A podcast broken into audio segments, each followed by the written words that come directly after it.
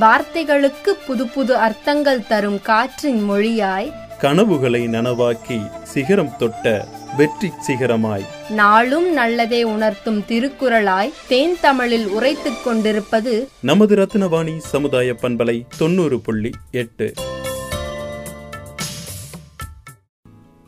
அன்பிற்கினிய நேர்கள் அனைவருக்கும் வணக்கம். நான் உங்கள் சிநேகிதன் மகேந்திரன். உடல்நிலையும் மனநிலையும் ஒரு சேர சீராக இருப்பின் வாழ்க்கை நன்றாக அமையும். உடலில் ஏற்படும் குறைகள் மட்டுமின்றி மனதில் தோன்றும் பாதிப்புகளாலும் நோய் தாக்குதல் ஏற்படுகிறது.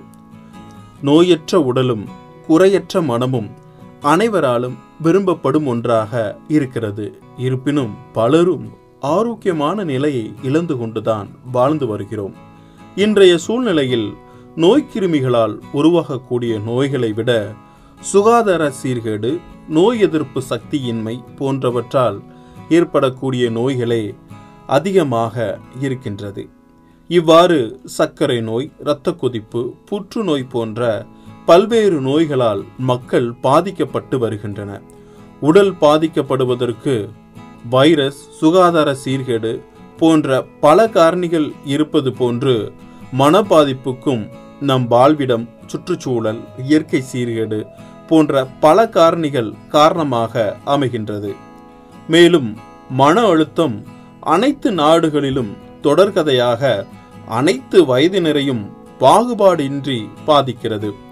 இது மக்களின் அன்றாட பணிகளை மேற்கொள்வதற்கான திறனை வெகுவாக குறைக்கிறது.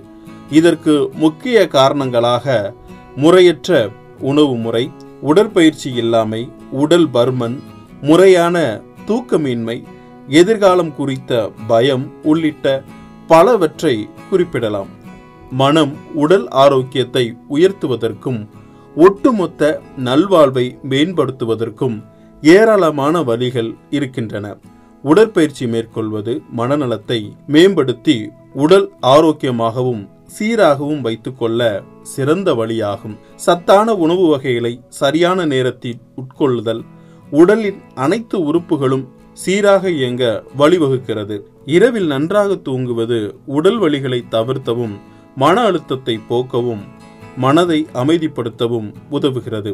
புகைப்பிடித்தல் மது அருந்துதல் போன்ற தீய பழக்கங்கள் இருந்து விடுபட தினசரி படிப்படியாக நடவடிக்கை எடுக்க வேண்டும். மனதை சீராக்கவும் கவனத்தை மேம்படுத்தவும் தியானம் போன்ற பயிற்சிகளில் ஈடுபட வேண்டும். ஆரோக்கியமாக இருப்பதும் அமைதியான வாழ்க்கையை மேற்கொள்வதும் உடல் மற்றும் மன ஆரோக்கியத்திற்கு இடையே சமநிலையை பேணுவதற்கான மைய இலக்காக இருக்கிறது. இதனை அறிந்து மன அழுத்தம் போன்றவற்றில் இருந்து விடுபட்டு சுகாதாரமான வாழ்க்கையை வாழ்வியலோடு இணைந்து வாழ வேண்டும் என்பதை வலியுறுத்தி ஒவ்வொரு ஆண்டும் ஜனவரி மூன்றாம் தேதி சர்வதேச மனம் உடல் ஆரோக்கிய தினமாக கடைபிடிக்கப்பட்டு வருகிறது. நாமும் மனதையும் உடலையும் ஆரோக்கியமாக வைக்க பழகிக்கொள்வோம். அன்புடன் உங்கள் சிநேகிதன் மகேந்திரன். நடப்பவை நல்லவையாகட்டும்.